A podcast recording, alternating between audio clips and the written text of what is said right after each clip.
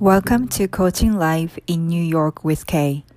ニューヨークからお届けするコーチングライブポッドキャスト番組へようこそ私が番組ホストのコーチ K です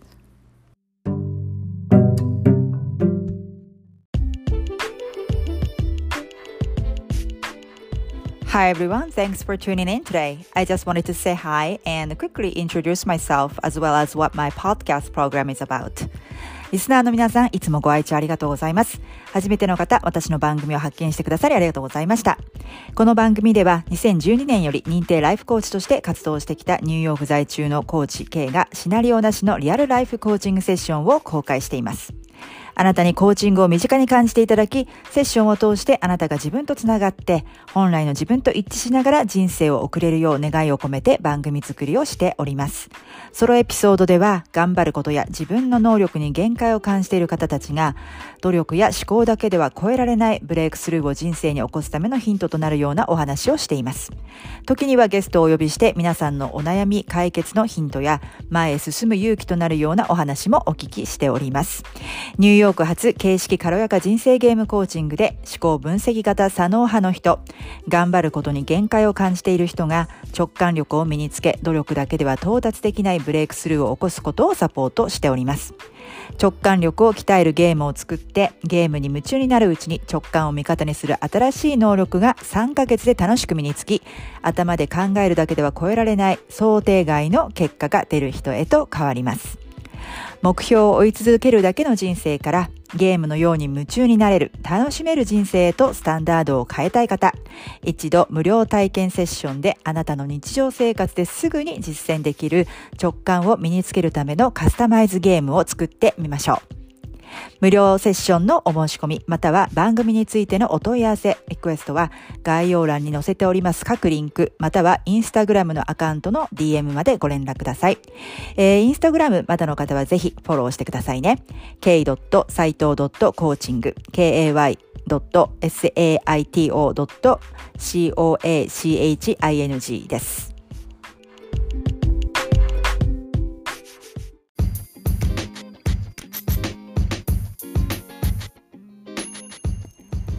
ここで一つお知らせがございます。今までウェブサイトからお申し込みいただいた方に、えー、自分らしく生きるための7つの秘訣という無料冊子、えー、プレゼントをさせていただいたんですけれども、えー、今回、え、グレードアップした内容で、え、リニューアルしました。ちょっとエンディングの方でもお話ししてるんですけれども、もうもやもやのお持ち帰りはしない、一気に波動が軽くなる、自分らしく生きるための7つの秘訣ということで、えー、新しいバージョンで、えー、内容盛りだくさんでお届け、しております。えー、こんな方にお勧めしています。周りの人、事象に振り回されてる感がある。自分のやりたいことはいつも後回してなんだか不満、満たされない毎日。家でいつも一人もやもやしている。自分がどう思うかより他人の目や評価を優先してしまう。自分らしく生きたいけどなかなか振り切る勇気がない。どこから始めていいかわからない。えー、これに一つでも当てはまる部分がある場合は自分からずれている証拠です。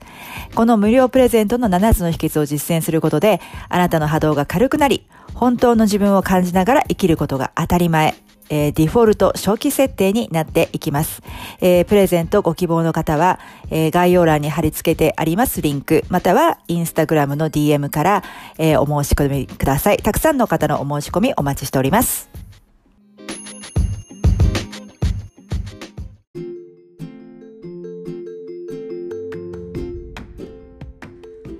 Hi everyone, welcome back to my podcast, Coaching Live in New York with Kay. So, this is the last half of my Instagram Live episode where I talked about what following your intuition really means and the consequences if you ignore them.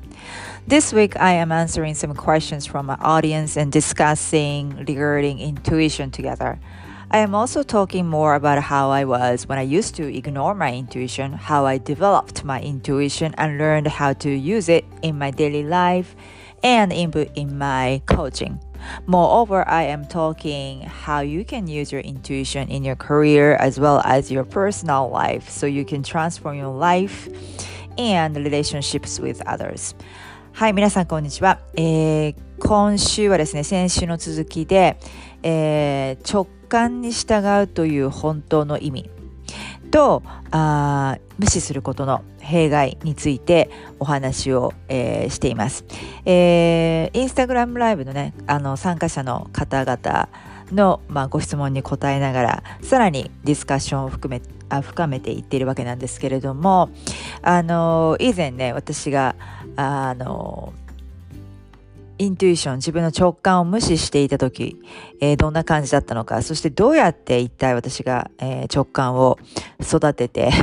いったのか、えー、そしてどのようにその実際の生活の中で使えるこ、使うことを学んでいったのか、そして、えー、コーチングにどうやってその直感を使っているのかについてお話ししています。さらに皆さんが実際にあのお仕事または、えー、プライベートでどのように直感っていうのは使え使えるのか。でそれを使うことによってどのように、えー、人生がトランスフォーム変容していくのか。でそれを、まあ、人間関係にも、えー、そのトランスフォーメーションえ変容というのを起こすことができるのかについてお話ししています。えー、そしてエピソードの終わりにですね、えーと、グループコーチングプログラムのお話をしてるんですけれども、えー、これはあの第1回目あのファーストシーズンえー、シーズン1がですね今年の夏に終わやって開催して終わったんですけれどもその時の、まあ、プロモーションということで告知をさせていただいてるんですけれどもシーズン2今募集中です。えー、シーズン2の参加者、あの、またプレイヤーですかね、募集中ですので、えー、まだの方はぜひですね、インスタグラムをフォローしていただいて、私のインスタグラムのアカウントのプロフィールから、えー、詳細をご覧いただけますので、えそちらで、えー、確認いただけたら嬉しく思います。あそうそうそうそう経験したくて地球に来てる本当そうなんですよ。うん、そうなんですよね。でそのあのー、ただその全力投球するとすんごい、まあ、気分はいい感じがするのでその全力投球をした時にその無理がなければ多分その完璧主義っていうのがあるとその手を抜いてる自分が許せないとかあ書いたらね。手を抜かないのです。手をね抜いてる自分が許せないとかあると思うんですよね。だけどあの手を抜いてる自分も、まあ、許してあげるというかそうするとあのあとはその他人の他人に寛大になれたりとかする。えー、ということもあると思うんですね。で、えー、っと、自分がその完璧主義とか全力投球をしていて、しているとね、あの、他の人がそうじゃないと気になるじゃないですか。自分はこんなにやってるのにみたいな感じで、あの不平不不平不満が溜まってきたりとかしません、うん、なんかだけどその自分はこんなにやってるのにっていう言葉っていうのは結局自分がチョイスしてやってるからその相手には関係ないですよね。えだってあなた勝手に自分でやりたいからやってるんですよねってことになるわけですよね。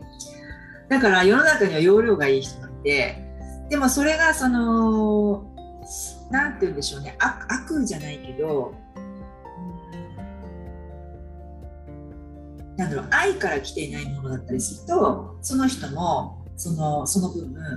えー、結局自分が出したものが返ってくるからそれはいずれバランスを取るためにあのいろんなチャレンジとか試練がその人にやってくると思うけど、うん、そうそうそう。そう。でもその時こそみゆきさん全自分の直感に聞いてみたらいいんじゃないですか、うん、ここはまあここな例えば、えー、ここまでやる方がいいのかとかなんか自分でしっかりしっくりこないことは、まあ、やらない、うん、やらないリストがあるといいかもねみゆきさんの場合ね。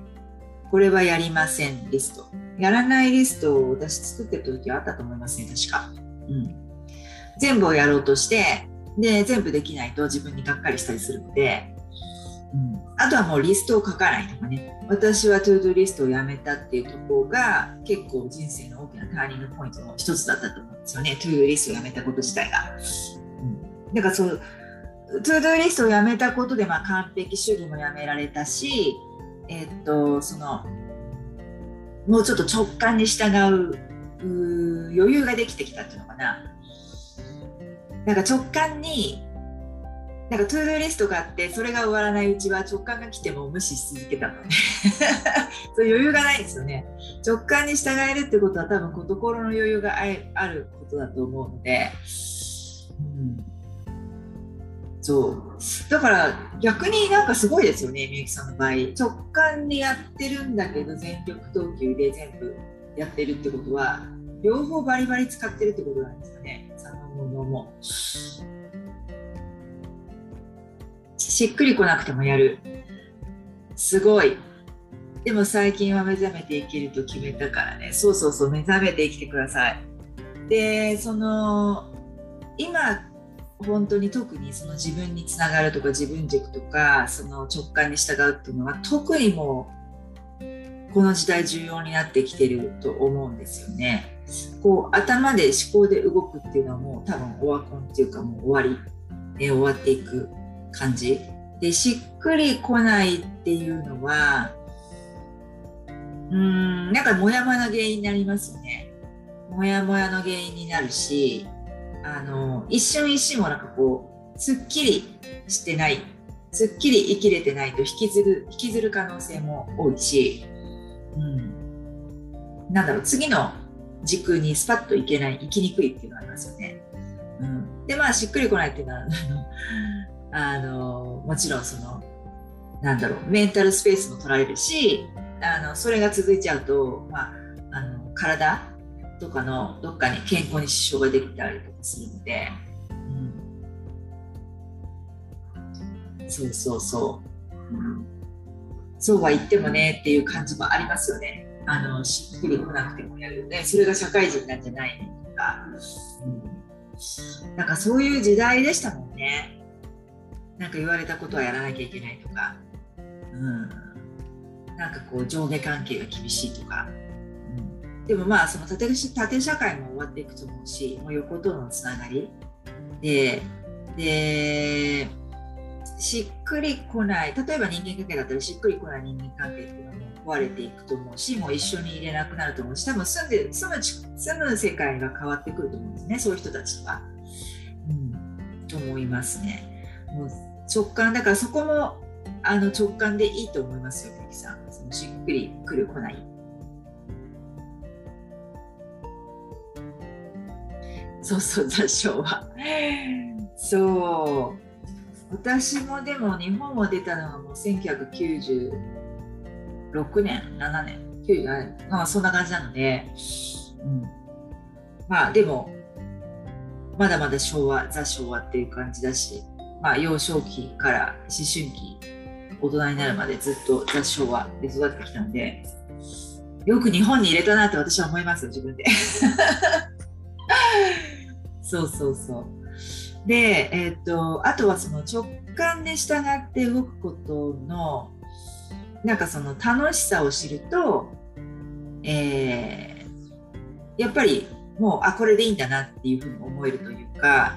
あのちょっと前に話を戻すとその直感で動くことが自分がその直感を自分の直感を信じられなかったから怖かったってさっきお話したと思うんですけどでも直感を信じてその自分が小さなことから始めて朝起きて何を今日はしたいかなとか今日はどういう気分かなってその自分の今自分が感じることを問いかけていく。あの結局私昔その自分の直感なのか思考なのか直感に従ってどういうことなのか分からなかったっていうのは結局はその時に自分が何を感じてるのかをいちいち気にしてなかったってことなんですよねだから感情を無視して、えー、やりたいことよりやるべきことを優先していたしあのまあ、それでなんかいろいろ自分があの達成したしてしたかった目標を達成してきたっていうのもあると思うんですよね。それでまあディシプリンっていうかあのじあのなんていうんですか自立、えー、自分を自自立でいいんですよね律するあの力はすごくあったので、まあ、それであのいろんなことに気を取られずに気を散らさずにあの達成できていったっていうのがあるのでそれはそれでその若い時にはすごくあのファンクションしてたっていうか役に立ってたんですよね。うん、だけどその直感を信じてやる方がめちゃめちゃ楽だってことに気づいたんですよね。その計画していろいろやるよりも。だって大体直感って当たるんで、しあのなんていうんでしょうね当たるしうんそれを信じてあげて、えー、行動すればするほど直感との関係信頼関係が築き上げられてくるのでますますその直感が強くなるんですよね。で、えー、結局筋トレと同じで直感もそのトレーニングをして使えば使うほど鍛えられるし、えーと、使えば使うほどあこれが直感なんだなっていうあのものが思考との区別ができるようになるし、えー、使えば使うほど何て言うんでしょうね。えっ、ー、と逆にその嫌な予感というのかないわゆる。なんかそういうあこれちょっと違うなあこれやめた方がいいなっていう自分をストップするためのなんかこう何か選ばなきゃいけない時にどっちかを。あのあこっちじゃないなっていうのが分かるようになってきたりとかえー、っとあとは何かうん人初対面の人とかで、えー、自分と会う人とか。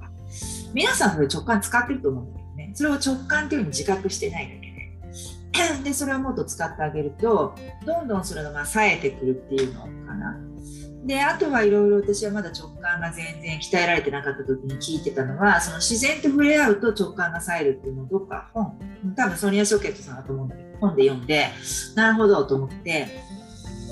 あのニューヨークは都会ですけど色もう結構、まあ、セントラルパークをはじめとして結構自然があるんですよね。なので、まあ、そういう自然があるところで散歩したりとかあとは暖かい気候の時はそういうとこでなんかランチしたりとかしてちょっとでも自然に触れ合ったりとかビーチ行ったりとかするっていうことを地道にやったりとかあの多分ね直感で生きてきた人にはそこまで努力しないといけないこととか言って笑われると思うんだけど私にとっては真剣勝負だったんですよ。直感って一体何なのっていうのであのショニア・ショケットさんのね「Trust Your Vibes」っていううん、バイブっていうのが直感ですよ。なんかあなたの直感を信じなさいってことなのかな、日本語で言うと。翻訳版出てるか分かんないんですけど、それをね、あの多分最低3回は読んで、5回ぐらい読んだかもしれない。でど直感を信じて生きるっていうのはどういうことなのかっていうのを純粋に全く分かってなかったから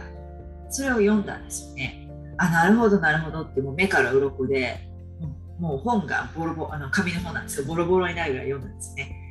でそういうことをしてであの今は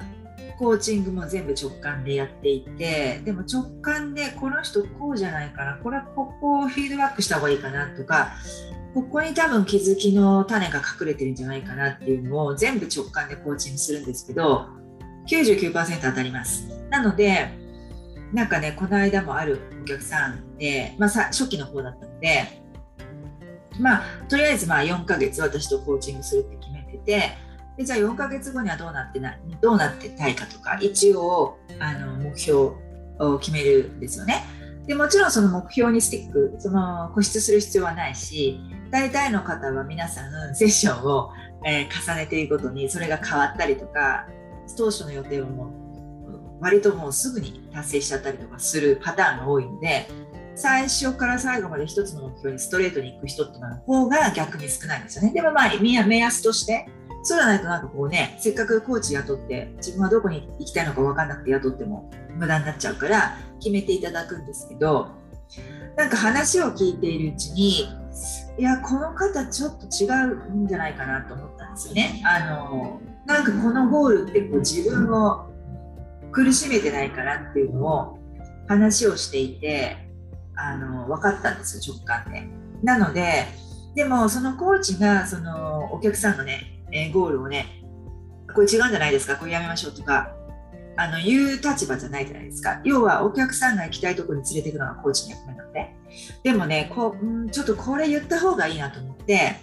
その方に「このゴールやめませんか?」って言ったのでそしたらあの瞬間固まってたんだけど計算鋭いっていうことを連発されてたんですね。でそのゴールをやめてからめちゃくちゃあのなんだろう。解き放たれたっていうか解放されてあの逆にめちゃくちゃ進んだんですよ。1週間だけで。次の時接種をした時に。ものすごく。だからその方にとってはその縛りが一番苦しかったというかあの自分が羽ばたけない要因だったんですね細かすぎるゴールっていうのがなのであの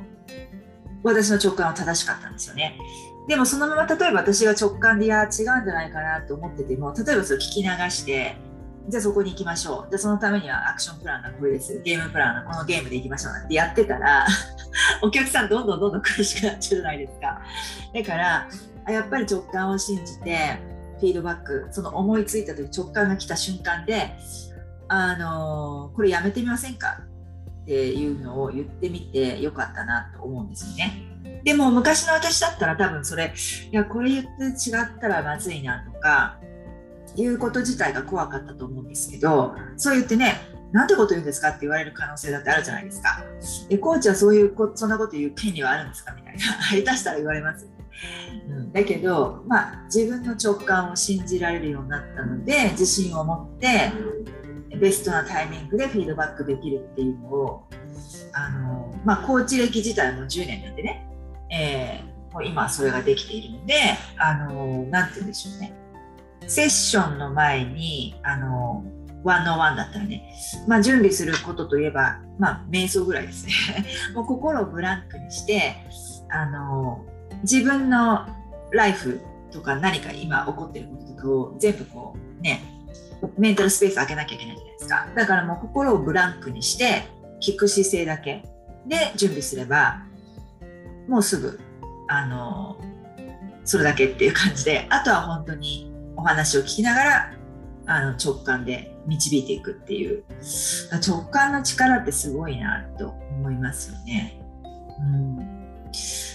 だからその人間関係でも私の場合はコーチングセッションの話もしましたけど皆さんもだから人間関係でも使えると思いますよ。なんかこう話しててあこれ今言った方がいいなとかあのいろんな例えばビジネスだとねあの戦略とかってまあ考えないと進められないこともあるけれどもあの人とのやり取りとかコミュニケーションとか人に何か頼まなきゃいけない時とか断らなきゃいけない時とかいうのはあの直感でワードチョイス、え言葉を選んだりとかタイミングを選んだりとか話の持ってき方をあの直感で信じるようにあのお話をされると大体はうまくいきますよね。それだ逆にそのいろいろ頭でごちゃごちゃごちゃごちゃ最初から考えていくとうまくいかなかったりするので直感っていうのをもっと信じて行動すればするほどそれはもう確かなものになってくるのでそうすると皆さんその直感を信じて行動したことが正しかったんだっていう経験成功体験をするとさらに自信がつくからもっと直感を信じて行動するようになるじゃないですか。だからそうそうそうするともうプラスのスパイラルですよね。なんかそういうようにして、まあ、直感っていうのを使っていく。でそうするともうどんどんどんどん自分とつながっていってその心の中にそのモヤモヤとかさっきみゆきさんもおっしゃってたこのしっくりこない感っていうのが、まあ、完全にゼロにならないまでもほぼなくなるっていう感じ、うん、だからその直感って驚異的だったんだなっていう。でそのさっきから話してるその右脳の友達直感で生きてきた友達っていうのはあのその彼女の友達にはいつも運がいいよねっって言われるそうなんですよ。で、えー、彼女はそれを言われるとたまに傷つくそうなんですよ。っていうのはそのその運がいいよねっていう言葉の背景に運だけで生きてきたよねとかあのまるでなんか何も努力しないで運だけで来たでしょみたいなのがちょっと含まれてる気がして 傷つくんだそうなんですね。だけど私は運がいいよねってよく言われるっていう風に彼女が言ってるのを最初に聞いた時にもうそれすごいいいことだよねそれすごいなんかこうストレングス強みだよねで私はあの超絶ポジティブなので何の疑いもなくそう思ったんでそう言ったんですよね。でもそしたら彼女はそう言ってくれる人はいないって言っててえー、そうなんだと思って、うん、なんかやっぱ人ってひがみとかねどうしてもジェラシーとか何を運だけで来たくせにみたいな そんなのが入っちゃってるんだなってちょっと思ったけどでも強運ってことはすごい強みですよね。でも運が強いってことは自分が引き寄せてるんだからその人の波動が良かったりとかなんかこう出してきたものが良かったわけですよね。みゆきさんいつも運だけで生きてると言ってます。それはいいんじゃないですか。運がいいってことは超強みですよ、うん。でその自分が運がいいって信じてる人っていうのは実際にあの自分は運が悪いんだよなと思ってる人よりも運が良くなるんですよね。あのそう思ってるからやっぱ結局その波動が出てるから誰だでしたっけ松下幸之助さんあの日本でいうなんかそう三大経営者みたいなあの方のの一人の言葉だったと思うんですけどあの面接してあの最終の方で聞くのにあなたはご自分で運がいいと思いますかっていう質問をしていやあんまりいいと思いませんっていう人はそこを落としてたみたいですよ。であ本当に自分は運がいいと思う思いますっていう人だけを雇ってたっていう話をあの聞いたことあるんですけどまあでも経営者からしてもまあそうそうだよねと思いますよね。だからそれをあの面接で聞くっていうところがやっぱりさすがだなと思うんだけどあの自分がね運が悪いと思ってる人とやっぱり彼は働きたくなかったみたいな感じだったと思うんですよね。あ松下幸之助さんそうそうそうさすがですよね。うん、であの運がいいなんか運だかそう恵まれてるっていうかねあの人の人に恵まれてるとかあとはタイミングよく助けてくれる人がいるとかタイミングよくこの転職が決まったとかよく聞くけどね。そうそう。でもそれは全部その人が引き寄せていることだと思うので何だったっけな斎藤ひとりさんがやっぱ何が何が起こってもついてるなって言うって言ってたんですよね。だからついてるついてるついてるついてる。もうキャメさんキャキャメレオン武田さんもついてるついてるついてるついてるってよく言ってますけど、うん、なんかそういう言葉をやっぱり言霊のパワーを使って言うといいっていうことを言ってたんですね。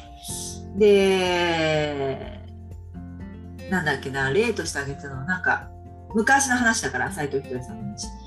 なんかその下駄の鼻緒の話をしてたのかなそれがあの急いでこう出かける前にご本人の話だったかご本人が知ってる人の話だったか忘れちゃったんですけど切れていやー俺ついてるなーってこれ出先で切れたら大変なことになったなっちゃうってよなっちゃってたなっていう人とねその人はまあついてるって何でも思える人だけど片やなんだよこんな急いでる時にこう出かけにこう鼻緒が切れちゃってって言ってついてねえなと思う人とやっぱり二分されますよね。うん、そう本いあの進なんだろうで宇宙から味方されるあの人とされない人っていうのはそれ分かれますよね。その後の運命とか運とかね。でね私この間ね、えー、一昨日かなあの階段から落ちたんですよ。今見えるかな？ここに。傷がこれ赤チンなんです。日本でこの間買った時赤チンって消毒一番良くないです。古いから。昭和って感じですけど。ザ昭和ですねそれこそ。でなんでね落ちたのか分かんないの。本当に滑ったんですよね。でうちの階段って私は2階だけを借りてるのでカーペットが敷いてあってで靴履いてたし滑るわけないんですよね。それが例えばなんかツルツルのねあの床だったらわかる。それそれだかそれを靴下で降りてたとかわかるじゃない？わかるじゃないですか。でも私ちゃんと靴履いてしたカーペットだしなんで滑ったのか全くわからない。別に靴の底がツルツル、まあ、靴の底が ツルツルでもカーペットで滑るってことは珍しくないですよ。でめちゃめちゃ肘打ってでお尻も打ってでは、まあ、ハイヒールとじゃないけどこのぐらいのあのヒール。結構細いピンヒールだったんですよ。でそれ会社の出勤日だったんでそのまま地下鉄に乗って急いで行かなきゃいけなくて。でもなんかすんごい痛かったんだけど普通に立ち上がって別にあの捻挫もせずどこの骨も折れてなくあのなんだろう頭打ったわけでもなくついてるなと思ったんですよ。痛いと思ったけど。であと思ったのはその前日に私週に 2, 2回は毎日筋トレっていうか運動計1時間してるんですけど週に2回は2時間今日やるんですね。今日もやるけどこのこの後。でその前の夜にたまたま運動を2時間ちょっとした日だったんですよ。だからあ鍛えといてよかったなと思ったりとか多分これってなんか体幹とか筋肉鍛えてないともっと知りたかっただろうなとかいろいろ考えたりして ついてるなと思って。でもあのその時はすりめいてるって気づいてなくてでもなんか肘が痛いなと思ったらなっててでしかもこれねジャケット着ててこれですよ。まあ薄手のジャケットだったんですよね。でジャケット着てなかったら多分もっとす直だったからすごかったじゃないですか。だからそれもついてるなと思ってでしかもジャケット破れてなくてでも気が付いたらジャケット血だらけになってましたけど。でもねそれもね家帰ってきてお湯で落ちたんですよ。すごくないですか？そうだからクリーニングに出さなくても済んでみたいななんかついてるなと。そうだから考えようですよね運とかもね。そう。だからそういうふうにまあ自分が結局はまあ究極出したものが返ってくるっていう感じですよね。そうそう。そうだからうんえー、っともう時間が経ってしまいましたけどまとめ まとめるといろいろちょっと話が今日も飛びましたけどまとめると直感イコール直感を信じるイコール自分とつながる直感を感じるっていうのはその自分とつながっているので直感が降りてくるって時は自分とつながってるんですよね。で直感を信じるってことは、えー、っと自分を信じるってことで自分を信じてあげると自分との人間関係そして直感とのいい関係が築き上げられていくってこと。だから直感を信じて行動してあげること自体が自分を大切にしてることになるんですよね。でそうすると自分を大切にしている自分を信じている、えー、自分の心に素直に聞いてあげている自分に優しくしてあげているってことですよね。そうするとそれがそのまま自分の外界に反映される人間関係だから私が直感直感を信じられていなかった時はその職場で私が何度トレーニングしても同じことを繰り返さなきゃいけなかったりとか、えー、要は相手は私の話を聞いてなかったってことですよね。ってこと、っていうのはその時は全く気がつかなかったけど今なって思い返してみるとあの時は全く直感を信じて行動できてなかったイコール自分の声をちゃんと聞いてあげられてなかった。っていうことなので自分を信じてなかったことですよね。なので人からもそういう仕打ちを受けていたっていう自分との人間関係の単なる反映だったんだなって今はすごくよくわかりますね。っていうのは今はすごく部下にも恵まれているし他の人間関係でもそんなにこの人嫌だなって人もいないのでうーんなんかそのやっぱり自分を大切にする自分をつな自分とつながるっていうこと。でちゃんと自分の声を聞いてあげてるあげて無視しないということ。で、うん、なんだろうな、えー、あとは直感を従って行動することによって宇宙からのメッセージを受け取ってちゃんと行動しているから、まあ、宇宙とか神様とかハイヤーセルフもなんかあの嬉しくなってもっと直感を下ろしてくれるようになる。くれるようになる無視し続けるとあこいつも聞いてなきゃダメだって言ってあの だんだん直感来なくなっちゃったりとかあとは無視し続けてるとこれでもかっていうのが来てもうこうそこで行動せざるを得ない究極のシチュエーションに追いやられる自分のまあ引っ越しの時もそうなんだけどっていうことになるので来たら早めに動くっていうのがもうベストですよね。だからそれで使っていけば使っていくほど、えー、直感が鍛えられるし、えー、で直感が鍛えられて使っていけば使っていくほど自分のな自分も信じられるようになる。あ直感を信じていいんだっていうことになるともっと使いたくなるし自分の直感を信じるっていう自信ができてくるとそれを行動することがだんだん怖くなくなってくるので日常の小さいことから始めると何か大きな決断をしなきゃいけない時にえー、直感を信じて決断いろいろなんかこう何？ファクツを集めてああでもないこうでもないって損得感情で決断するよりも直感を信じて行動することが大きな決断もできるようになってくるっていうことですね。うんまとまったかな？大丈夫かな？そう。なので、直感を信じて行動するってことは、もういいことだらけなんですよ。しかも、この今の時代の流れに合ってる。で、今後もっともっと、あの、子が、あの強調される時代になってくるときに自分は何を感じているのかっていう自分は何をしたいのかっていう、うん、なんかあの、えー、自分は何をしたいのかっていうのをあのきちっと分かっている。何がしたいか分からない何を感じてるか分からないっていうのがだんだん通用しなくなってくる。世界になってくると思うんですよね。今まではみんなに揃えてればいいや合わせてればいいやで社会が動いてたけれどもあなたは何をしたいんですかっていうことがあのちゃんとはっきり答えられることが重要になる世界になってくるんですよね。はい、みゆきさんありがとうございます。自分を信じます。勉強になりました。ありがとうございます。はい、ありがとうございました。はい。で、えっと、みゆきさんにお話ししてなんですけども、あのー、おそらく7月の1週かな、こっちが July Fourth があるので、それ開けてからか、そのウィークエンドホリデーからスタートしようかなと思うんですけど、4週間集中のグループコーチングをします。えー、自分とつながる。あ、ゆうこさん、こんばんは。ありがとうございます。もうちょっとね、クロージングに入って終わってしまうんで、えー、もしよかったらアーカイブ見てください。えー、直感について今日お話してました。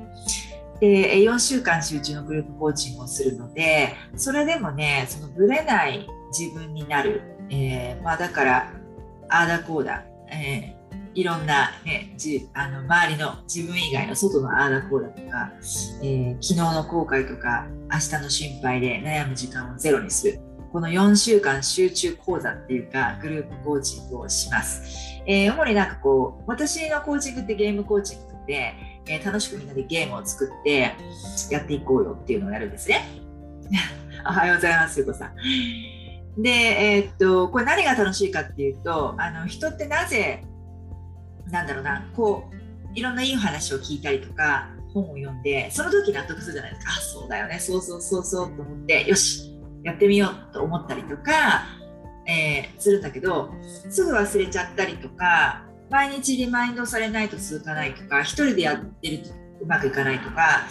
あとは一番多いのは多分その続けていくことがだんだん苦しくなるっていうか習慣化できないんですよね結局でも何度も言ってるけどその人間って習慣を変えない限りは人生は絶対変わらないんですよね。自分のその思考癖の習慣だったり自分の行動の習慣だったりパターンですよね。そのまあ、まさにその人生のベルトコンベヤから降りないと絶対人生は変わらない。だけどその習慣化するのがやっぱ楽しくないんですよね普通にやってても。なのでついつい元に戻っちゃったりとか続かなかったりとかする。だけどそれを楽しくゲーム化することによってあれ？っていうその自分が気づいてる間に気づく気づかないうちに意識しないうちに習慣になってる。習慣になっちゃう。習慣ができるっていう仕組みなんですよね。だからその私とコーチングやったお客さんっていうのはそのコーチングした後もそれを持続できている感じ。そのゲーム脳っていうのいわゆるが養われるのでこれもなんか楽しくゲーム化すればいいじゃんみたいな脳になってくるからあのなんだろうなそのコツが覚えられるとこう楽しく習慣化できていくんですよね。でブレない自由自分っていうのもなんかそういうことだと思うんですよ。それは大事って分かってるしそうなってきていてもなんかこの人に何か言われたとかあの人に何か言われたとかこういうことがあったっていうと結構振り回されちゃうっていうのがまあ人間でだからそれを徹底的にもうあの変わもう私は今日から変わりますっていうことを意識してもらって覚悟していい意味でね覚悟してもらってそれをまあいかに楽しくやっていくかっていうのを4週間集中であのぶれない自分になれるようにあ、まあ、デザインしたあのグループコーチングになっていますのであのご興味ある方は、えー、お知らせください。今ちょっと受付中でうんそうですねそう。だから早めに申し込んでくれた方にはボーナス特典もつきますしまあ、今回初回ということなので、えー、特別価格。でしかもあの、まあ、グループコーチングで密にやりたいのでちょっと人数も少人数に限定してやりたいなと思っているので、えー、興味のある方はお早お早めにお知らせください。はい、ということで、はいあのー、みゆきさんもあのそのしっくりこない部分、ね。えー、直感を信じて。でバランスですよね。えー、その頑張ってしまう自分。っていう全力投球、えー、その辺も、まあね、優しく、えー、自分でしてあげてみてください。はい。ということで、今日はありがとうございました。えー、またライブしたいと思いますので遊びに来てください。えー、良い週末、良い夜をお過ごしください。え、またお会いしましょう。コーチケイでした。失礼します。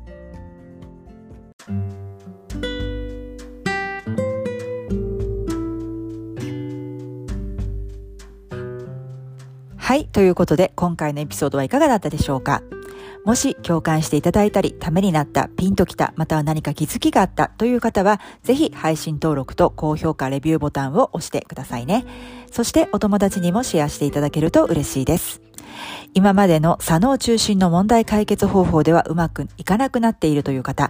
頭で考えられうることよりも先にいけない、広がりがないと感じている方、